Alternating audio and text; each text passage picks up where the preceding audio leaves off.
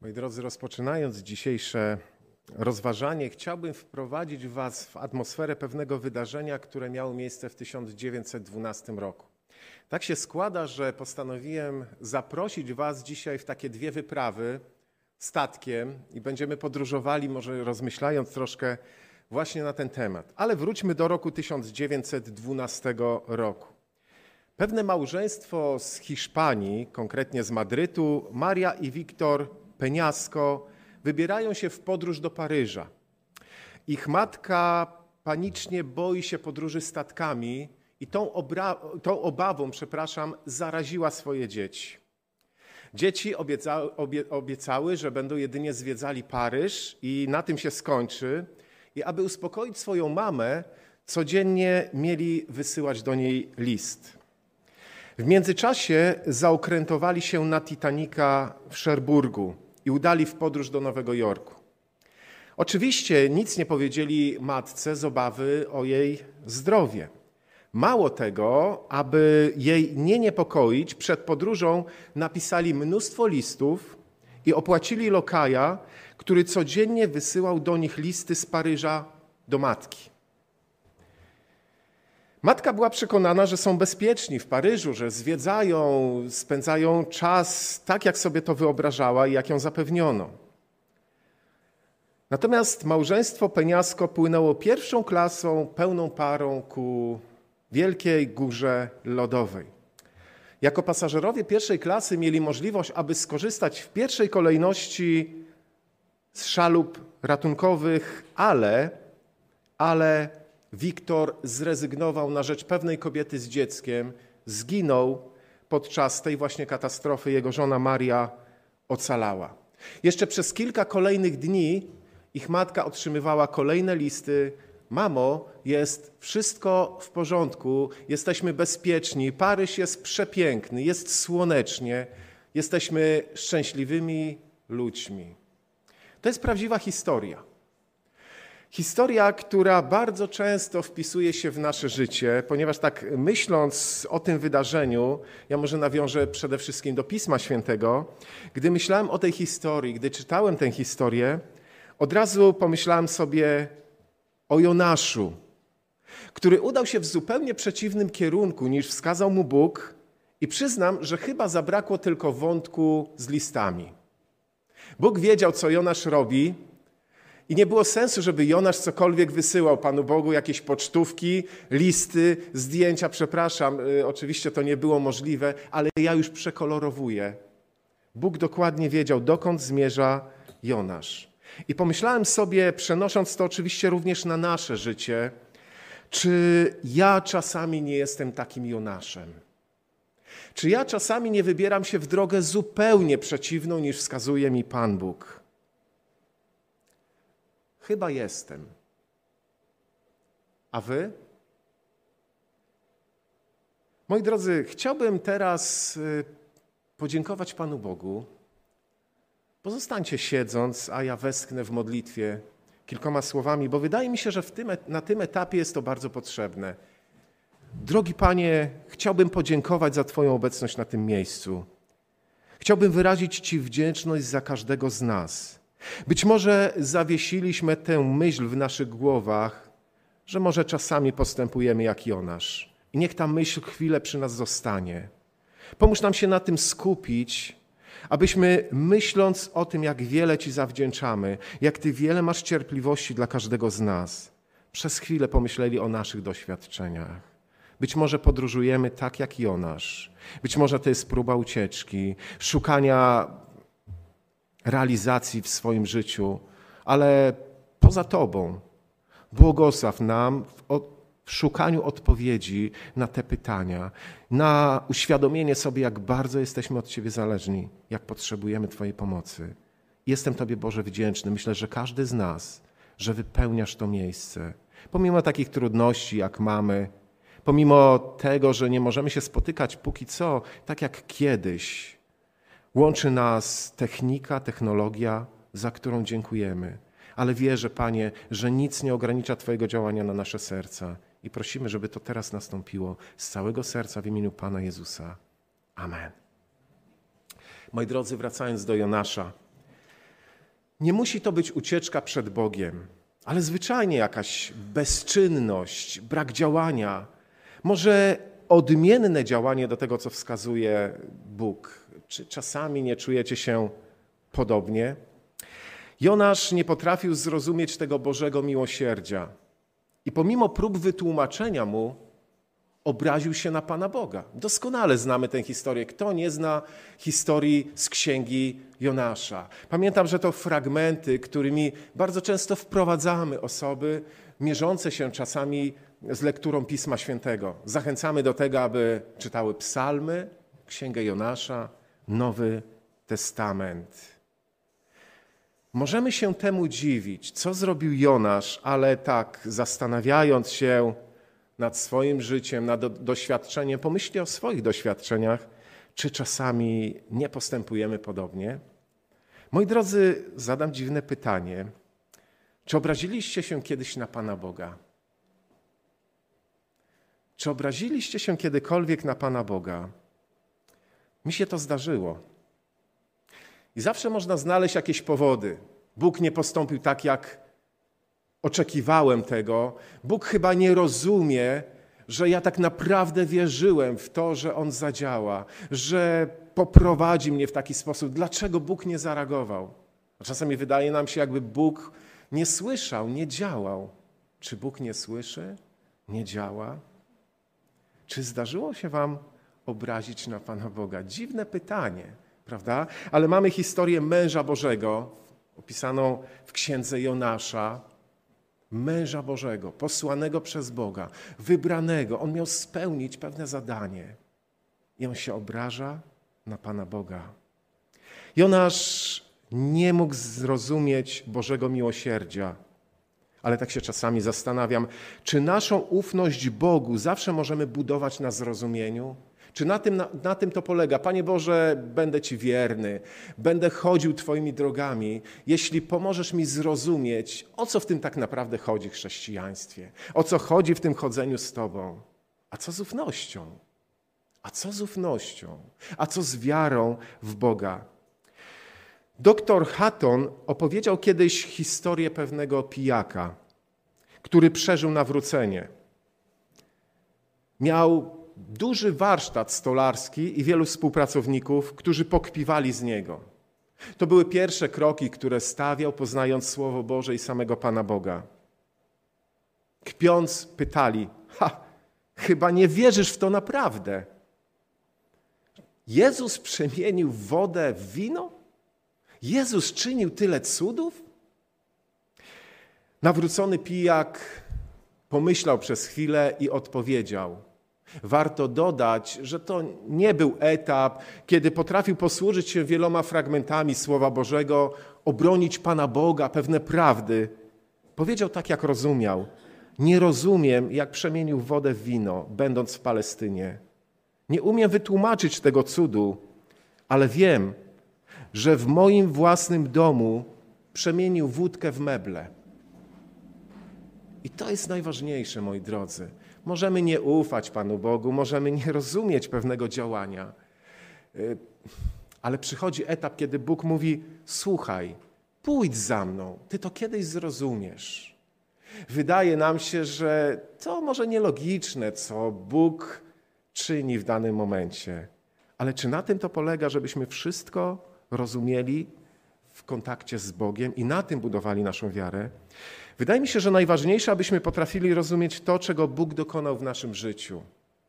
Tak naprawdę. To, że Andrzej, Krzyś, Staś, Monika doświadczyli czegoś z Bogiem, to jest ich doświadczenie. Ty możesz się tym cieszyć, możesz tego dotykać, radować się, modlić, cieszyć razem z nimi. Ale jaka jest Twoja droga z Panem Bogiem? Czego Ty dotykasz, będąc razem z Nim, przechodząc przez doświadczenia? Ktoś oszacował, że 99% chorych zażywa lekarstwa nie rozumiejąc sposobu ich wytwarzania ani działania. Widzę, że niektórzy z Was przytakują. Być może niektórzy rozumieją, jak to funkcjonuje. Bierzemy jakąś witaminę, suplement diety, może boli nas głowa, również jakaś pigułka, może ratujemy się inaczej.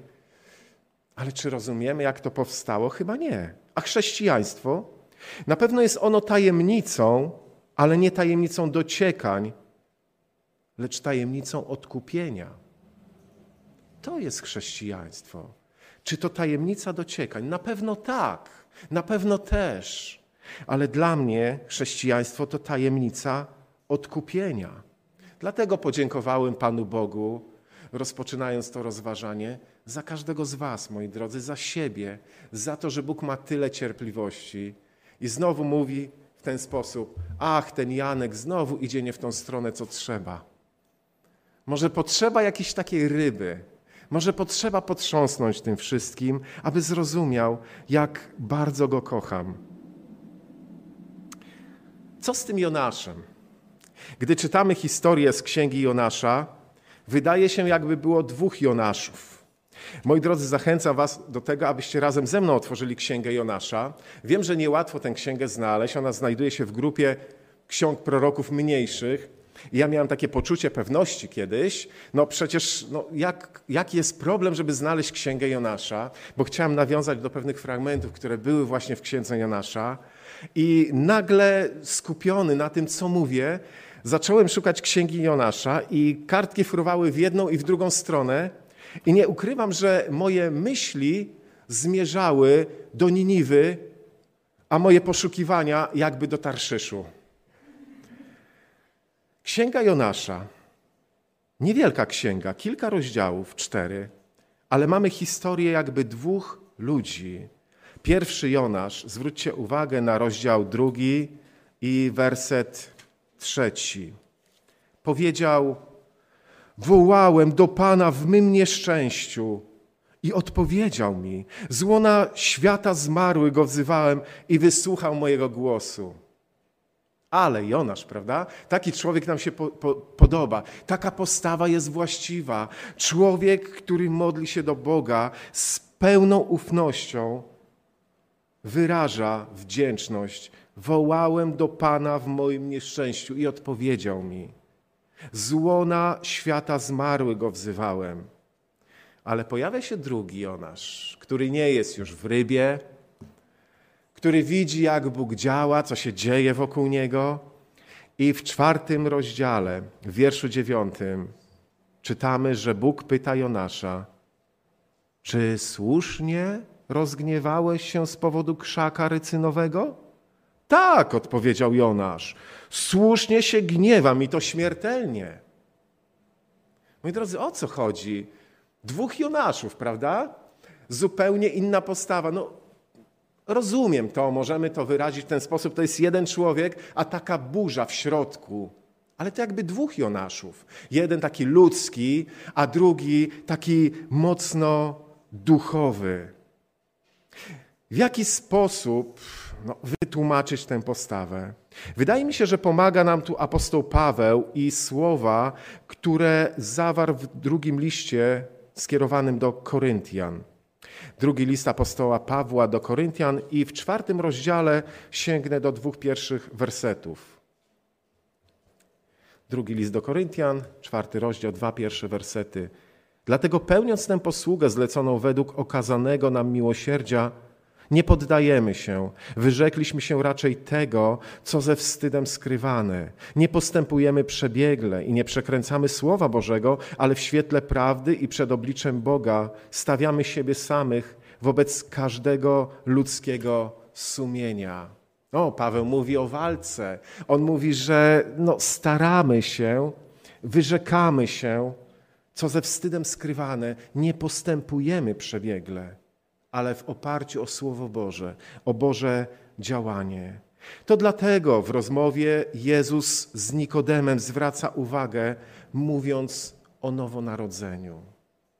Ja bym powiedział, moi drodzy, nie wiem, czy zgodzicie się ze mną, ale jeśli o moje życie chodzi, o moje doświadczenie, to bym nie stwierdził, że to chodzi o jedno nowonarodzenie, ale chodzi o nowonarodzenia. Chodzi o takie odrodzenie, żeby Bóg się odradzał we mnie, żebym pozwolił na to. Jonasz również to przeżywał. Mamy piękną postawę Jonasza, gdy jest zagrożony, gdy siedzi w środku ryby, gdy nie może zdecydować o swoim losie, ale później ten sam Jonasz potrzebuje również kolejnego nowonarodzenia, bo doświadcza czegoś, z czym się nie może zgodzić. I mówi: Boże, ja się gniewam na ciebie. I to śmiertelnie się gniewam. Dlatego Paweł mówi w innym fragmencie, w tym samym drugim e, liście do Koryntian, w piątym rozdziale i wersecie 17, znane wersety. Nowym jesteśmy stworzeniem. Kiedy? W Chrystusie. W Chrystusie. Po ludzku mówiąc, ja jestem starym stworzeniem. Nowym staje się w Chrystusie. To w Chrystusie staje się kimś wartościowym. I myślę sobie, ile Chrystusa będę miał w sercu, na tyle nowym stanę się stworzeniem właśnie w Nim. Można się pokusić o stwierdzenie, że siedzi w nas dwóch Jonaszów, taki ludzki i Boży. Czasami odzywa się ten ludzki bardziej, czasami ten Boży. Żeby to w jakiś sposób jeszcze zilustrować, chciałbym posłużyć się pewną historią i to wydarzenie również miało miejsce, naprawdę. Jest jesień 1944 roku. Krótko po upadku powstania warszawskiego ożywioną dyskusję prowadzą przywódcy alianccy na temat przyszłych granic Polski. Churchill przekonuje Stalina, że powinno się wrócić do granic przed 1 września 1939 roku. Jednak Stalin nie jest gotowy na ustępstwa. Zdawał sobie sprawę, że musiałby oddać tereny, które przyłączył do Związku Radzieckiego w 1940 roku, a więc ogromną połać ziemi oddałby we władanie Polakom. Podczas trudnych negocjacji Churchill posługuje się pewnym argumentem i podkreśla, że większa część polskiej armii walczy u boku aliantów zachodnich. Temat powracał. Więc Stalin po jednym ze spotkań wydaje rozkaz, na mocy którego powołano dodatkowe oddziały polskiej armii. To nie była zwyczajna armia. Z polskością miała niewiele wspólnego. Radzieccy żołnierze uczyli się języka polskiego, nosili polskie mundury, zaczęli używać polskich dokumentów i wymyślali sobie nowe życiorysy. To jest faktyczne, faktyczny, faktyczne wydarzenie, tak? Wydarzenie, które można powiedzieć wyszło na światło dzienne kilkanaście lat temu, kiedy zostały otwarte archiwa. Odnaleziono ten właśnie rozkaz. Mało tego. Ten rozkaz wskazywał, że jeżeli którykolwiek z żołnierzy, który stał się Polakiem, powie prawdę, czyli kim jest, skąd pochodzi, zostanie rozstrzelany. Tak więc, chcąc nie chcąc, wielu żołnierzy straciło swoje rodziny, straciło swoich bliskich, straciło całe swoje życie, dlatego że była próba umotywowania pewnych działań i również użycia tego jako argumentu przeciwko Churchillowi. Wskazywano, aby wybierać sobie życiorysy, wskazując na miasta, które zostały totalnie zniszczone podczas wojny, bombardowań. A więc wybierano miasta, w których archiwa nie przetrwały. Trudno było to zweryfikować. No i mieliśmy Jana Kowalskiego, załóżmy, szeregowego w armii polskiej, który ledwo mówił po polsku. W ten sposób kilkadziesiąt tysięcy żołnierzy, w tym pokaźna grupa oficerów, tworzyła armię polską. Churchill nie poddawał się, przepraszam, Używał i innych argumentów, twierdząc, że polska armia na zachodzie to nie jedynie piechota, ale formacje lotnicze i pancerne. Stalin oddalił i ten argument, co prawda z trudem, ale od razu wydał rozkaz. Szósta eskadra Armii Lotnictwa Radzieckiego została eskadrą polską. W pośpiechu lotnicy radzieccy przemalowywali samoloty i rano mieliśmy silną formację lotniczą. Lotnicy próbowali odmawiać, cóż, ale Stalinowi się nie odmawiało. Żaden z lotników nie mówił po polsku, zatem zorganizowano dla nich awaryjny kurs języka polskiego. Latali samolotami w barwach polskich, ale prawo nałożenia munduru przysługiwało dopiero tym, którzy nauczyli się dobrze mówić po polsku, po to, aby podczas zestrzelenia i pojmania pilota cała mistyfikacja nie wyszła na jaw. I myślę sobie, że czasami wkładamy te mundury prawdziwe i nieprawdziwe. Jest jeden Jonasz albo drugi. Czasami zmieniamy taką tożsamość. Być może w pracy jest niezręczna sytuacja, być może rozmawiamy z naszymi znajomymi. Opowiadamy się po jakiejś stronie. Jonasz najpierw ucieka, najpierw potem, przepraszam, staje po stronie Boga i znowu się na niego obraża. A ja? I znowu bardzo dobrze opisuje to apostoł Paweł, tym, tym razem w pierwszym liście do Koryntian. Z trzeciego rozdziału chciałbym sięgnąć do wierszy od czwartego po siódmy. To są również znane fragmenty. Kiedy jeden mówi, ja należę do Pawła, drugi, ja do Apollosa, to czy nie jesteście ludźmi? Kim jest Apollos i kim jest Paweł? Narzędziami, dzięki którym uwierzyliście. Każdy zrobił to, co mu wyznaczył Pan. I ja zasadziłem. Apollos podlał, lecz wzrost był sprawą Boga. Nie liczy się zatem ten, kto sadzi, ani ten, kto podlewa, tylko Bóg, który daje wzrost. Podobają mi się te słowa. Nie liczy się, moi drodzy, zostawiam trzy kropki. Nie liczy się to czy tamto. Liczy się tylko Bóg. A jednak bardzo często jesteśmy Apollosowi albo Pawłowi. Być może czasami staje się niewolnikiem jakichś przekonań, zasad, przepisów, nawet przykazań, i to wszystko prowadzi mnie do Boga. To prawda. I jest niezbędne, by go poznać. Ale według słów apostoła Pawła, według słów skierowanych do Jonasza, nigdy Boga nie zastąpi. Nigdy Boga nie zastąpi. Został przeczytany na początku fragment z listu Jakuba i chciałbym ten fragment odczytać według przekładu Ewangelicznego Instytutu Biblijnego. Posłuchajcie jeszcze raz tych wersetów. Słów, które dla mnie są jedne z, jednymi z cenniejszych zawartych w Słowie Bożym. Jak również zwróciliście uwagę, list świętego Jakuba nie jest obszerną księgą, jest to zaledwie pięć rozdziałów. Można bardzo szybko ten fragment przeczytać, ale są tu takie perełki, które w jakiś sposób wpisują się w doświadczenie chrześcijańskie, mocno przemawiają do wyobraźni. Jednym z tych tekstów jest właśnie fragment z pierwszego rozdziału. 16, 16 werset e, otwiera ten fragment, 18 kończy. Nie dajcie się zwieść, moi kochani bracia i siostry. Całe dobro, którym można obdarzyć i wszelki doskonały dar pochodzą z góry, od Ojca Światłości. W nim nie ma żadnej zmienności ani cienia odmiany. Gdy zechciał, zrodził nas przez słowo prawdy, by mieć w nas jakby pierwszy plon swoich stworzeń. Piękne słowa się tu pojawiają. Całe dobro, wszelki doskonały dar pochodzą od Boga. Mało tego, Bóg nas rodzi przez słowo prawdy, by mieć w nas pierwszy plon swoich stworzeń. Gdy to przeczytałem, pomyślałem sobie, Panie Boże, Ty cały czas się troszczysz, walczysz o to, byśmy na nowo byli jakby tymi nowymi stworzeniami. Odnawiasz nas. I znowu gdzieś ten Jonasz się mm, e, e, odzywa i dajemy drapaka w jedną stronę. Pan Bóg mówi, zaraz, zaraz, to nie ten kierunek. Zawróć.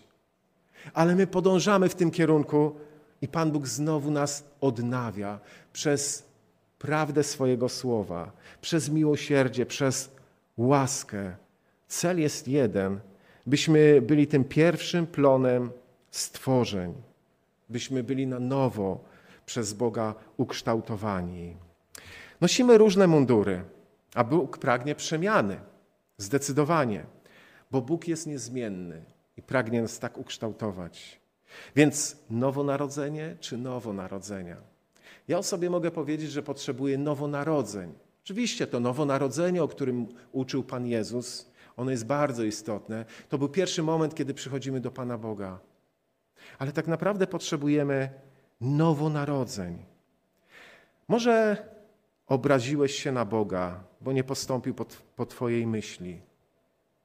Być może był taki moment, może teraz to przeżywasz.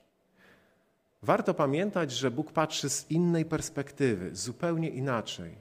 Jego horyzont jest zupełnie inny, szerszy, jeśli w ogóle możemy mówić o horyzoncie. Jeśli możemy mówić o jakiejś perspektywie czy ograniczeniach, Bóg nie jest niczym ograniczony. Czy zaufamy Bogu? Czy zaufamy Bogu? Jeszcze jedna ilustracja.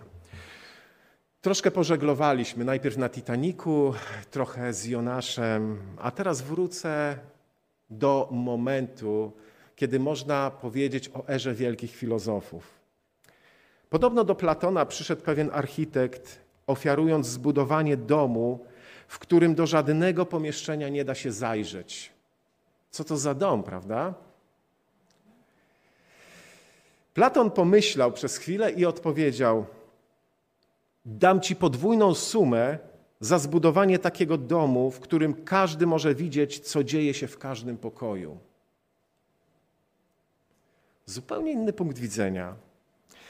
Bóg nie zaakceptuje stwierdzenia: Takim mnie stworzyłeś i takim mnie masz. Bóg tego nie zaakceptuje. Bóg pragnie naszych zmian. Bóg akceptuje nas w momencie przyjścia do Niego. Ale przecież słowa skierowane do Nikodema musisz się na nowo narodzić. Słowa skierowane do apostołów, które mamy zapisane w Ewangeliach, wskazują na chęć zmiany. To Bóg nas odnawia, Bóg nas tworzy na nowo. On pragnie zmian w naszym życiu. Pragnie jednego Jonasza, nie dwóch. Pragnie tego Jonasza, który woła z wnętrza ryby, który woła do Boga. Ale nie zapomniał o Jonaszu, który mówi: Ja się obraziłem śmiertelnie. Panie Boże, w ogóle nie rozmawiajmy na ten temat. Daj mi święty spokój, ja tego nie zaakceptuję. Nie zrezygnował i nie, zrezyg nie zrezygnuje z nikogo z nas. Nigdy. Jak słyszy takie słowa. On kocha tego jednego, on kocha tego Jonasza w całości, ale dąży do tego, żeby tworzyć w nas ten nowy obraz Boży. Bywa tak, nawiązując do tej historii, którą przeżył Platon, że i my budujemy w sercu taki dom, w którym do żadnego pomieszczenia nie da się zajrzeć. Bywa i tak. Bywa i tak, że czasami jest to dom, w który do wszystkich pokojów można zajrzeć, z wyjątkiem tego jednego, małego, dla tego drugiego Jonasza. I mówimy wtedy: Boże, wszystko jest Twoje, ja tak dużo Ci oddałem, ale zostaw mi ten jeden pokój, to jest taka komóreczka malutka. Bóg nie zaakceptuje tego, że takimi nas stworzył i takimi nas ma. Bóg chce nas odtworzyć stwarza nas na nowo. Boże, wszystko jest Twoje, ale ten mały pokoik. Gdy ja obraziłem się na Pana Boga, to było jakieś szaleństwo, przeniosłem się do tego mojego pokoiku i zacząłem go powiększać i powiększać. Dzisiaj kolejny raz mogę powiedzieć: Boże, przepraszam za moją głupotę. Przepraszam Cię za moją głupotę. Otwieram drzwi i wołam: odrodź mnie przez słowo prawdy i zabierz tego drugiego Jonasza. Może masz taki właśnie pokoik w swoim życiu, gdzieś w sercu. I mówisz, Panie Boże, przecież wszystko należy do Ciebie. Ale ta jedna rzecz, ta jedna malutka rzecz, Bóg chce całość, bo wie, że ta mała część będzie taką garścią dziegciu, zupełnie niepotrzebną. Czy Bóg może nas odrodzić przez słowo prawdy i zabrać drugiego Jonasza? Oczywiście, że tak. To możliwe, ale nie wtedy, kiedy mówię, jestem Apollosowy, jestem Pawłowy. Nie wtedy. Nie wtedy. Wtedy, kiedy jestem Boży. Tak często jesteśmy w prawdzie, ale nie jesteśmy w duchu. A powinniśmy być w duchu i w prawdzie. W rozmowie z Samarytanką Pan Jezus powiedział: Żydzi mają prawdę, ale co z tego? Potrzeba do tego ducha. Powinniśmy podążać za tym, który nas kieruje, a nie przed nim uciekać. Jonasz był tym, który czuł, że powinien uciec. No i w tym czwartym rozdziale, gdybyśmy tę historię dokładnie analizowali, a jestem przekonany, że możemy ją wyrecytować. Są tam słowa takiego wyrzutu, Panie Boże, czy nie mówiłem, że tak będzie? No przecież wiedziałem, no. Wiedziałem, że Ty mnie zawiedziesz, że będziesz na tyle miłosierny. Boże, ja wiedziałem, że tak będzie. A Bóg dalej pracuje nad Jonaszem i mówi: Otwórz się na moje działanie. Pomóż mi wejść do tego małego pokoiku, do którego nikomu nie pozwolisz zaglądać. Pomóż mi go wypełnić. Ja poukładam Twoje życie. Nie wiem, czy słyszeliście, moi drodzy, o pewnym wydarzeniu, które na przełomie października i listopada ma miejsce w Rzymie, a w zasadzie nad Rzymem. Odbywa się tam fascynujący spektakl. Nad miastem wczesnym wieczorem pojawia się ogromna chmura, która bardzo szybko zmienia swój kształt. Okazuje się, że są to szpaki. Jest ich w jednym miejscu około 7 milionów. Trzymanie się w grupie zapewnia im bezpieczeństwo i odstrasza potencjalnych drapieżników. Zadziwiające jest to, z jaką precyzją te ptaki w tak ścisłej grupie potrafią koordynować swoje ruchy. Naukowcy od jakiegoś czasu obserwują to zjawisko i nie mogą wyjść z podziwu, jak skupisko 7 milionów ptaków potrafi przemieszczać się tak szybko, koordynować swoje ruchy, zmieniać kierunki, nadawać inny kształt tej chmurze, jeśli tak to można określić. Nie dochodzi do nimi, między nimi, przepraszam, do żadnej kolizji. Mało tego, ten spektakl wygląda jak swego rodzaju taniec wykonany przez jeden organizm. Okazuje się, że jest to możliwe, ponieważ każdy osobnik w grupie obserwuje dziesięciu najbliższych sąsiadów i dokładnie naśladuje jego ruchy. Dziesięciu sąsiadów dookoła i dokładnie reaguje tak jak oni. Reakcja tych ptaków jest czterokrotnie szybsza niż najlepszego pilota odrzutowca. Najważniejsze jest jednak to, że stadu przewodzi jeden osobnik. To on wskazuje kierunek, a pozostałe naśladują jego ruchy. Wyobrażacie sobie 7 milionów organizmów, które reagują na ten jeden ruch, jeden przewodnik i kolejne 10, które naśladują przewodnika, i kolejne 10, które naśladują tych 10, i tak dalej, i tak dalej. Czy czegoś to nie przypomina? A modlę się za nimi, aby przez ich działanie, przez ich słowo uwierzyli prawdzie. Chrystus się modlił o apostołów, ale i o tych, którzy przyjdą po apostołach, i kolejni, i kolejni, i kolejni. I apostoł Paweł pozwolił sobie na taki zwrot, który mamy zapisany w liście do Filipian: Bądźcie naśladowcami moimi. Myślałem nieraz o tym zwrocie. Czy to możliwe, aby mieć taką czelność i takie słowa skierować do wyznawców? Ale Paweł wiedział, dlaczego może sobie pozwolić na takie słowa, bo on naśladował przewodnika, bo on podążał za tym pierwszym, za tym najważniejszym, za głową, za drogą. On szedł tą drogą i dlatego był gotowy powiedzieć właśnie takie słowa. Moi drodzy, ponownie chciałbym temu przewodnikowi podziękować. Drogi Panie, chciałbym podziękować teraz Tobie przede wszystkim, bo Ty jesteś tym, który przewodzi w naszym życiu. Ty jesteś tym, który dokonuje tyle, tylu zmian. Dziękuję za wiele cierpliwości, jakiej, jakiej okazujesz względem nas. Dziękuję, że masz tak wiele starania o każdego z nas. Bardzo często reagujemy jak Jonasz, który udał się do Niniwy, a w zasadzie był zmuszony, aby tam się udać. Bardzo często chcemy uciec, nie zgadzamy się, są różne powody. Być może w naszym sercu budujemy taki właśnie dom. Może jest to mały pokoik dla tego drugiego Jonasza. Pomóż nam się w pełni otworzyć na Twoje działania, byśmy podążali za tym przewodnikiem, jednym, jedynym. Byś Boże był tym, który jest uwielbiony w naszych sercach. Oto z całego serca proszę dla każdego z nas, prosząc o Twoje prowadzenie. Amen. W pierwszym liście do Koryntian, w trzecim rozdziale, czytałem fragment do wiersza siódmego. Teraz chciałbym, abyśmy posłuchali jeszcze kilku wierszy, które apostoł w tym właśnie rozdziale zawarł. Jest to rodzaj podsumowania tego, co wcześniej powiedział. Pierwszy list do Koryntian, trzeci rozdział od wiersza jedenastego. Co do fundamentu, Nikt nie może położyć innego poza tym, który jest, na którym jest Jezus Chrystus, a którym jest, przepraszam, jest Jezus Chrystus. Natomiast czy ktoś na tym fundamencie buduje ze złota, srebra, drogich kamieni, z drewna, siana czy słomy, to się okaże w tym dniu każde dzieło przejdzie próbę ognia i w ten sposób wyjdzie na jaw jego wartość. Jeśli czyjeś dzieło wzniesione na tym fundamencie przetrwa, ten otrzyma nagrodę. Jeśli czyjeś dzieło spłonie, ten poniesie stratę, choć sam będzie zbawiony, tak jednak, jakby został ocalony z ognia. Czy nie wiecie, że jesteście przybytkiem Boga i że Duch Boży mieszka w Was?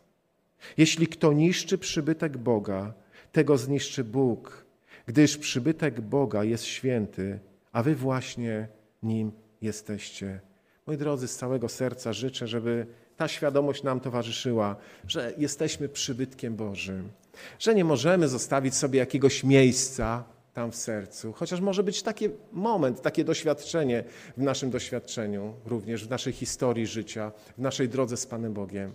Ale Bóg będzie nas odnawiał, tworzył na nowo i z całego serca życzę, abyśmy pamiętając te słowa, również pamiętali o tym przewodniku, o tym najważniejszym fundamencie. Niech Bóg będzie w naszym życiu uwielbiony. Amen.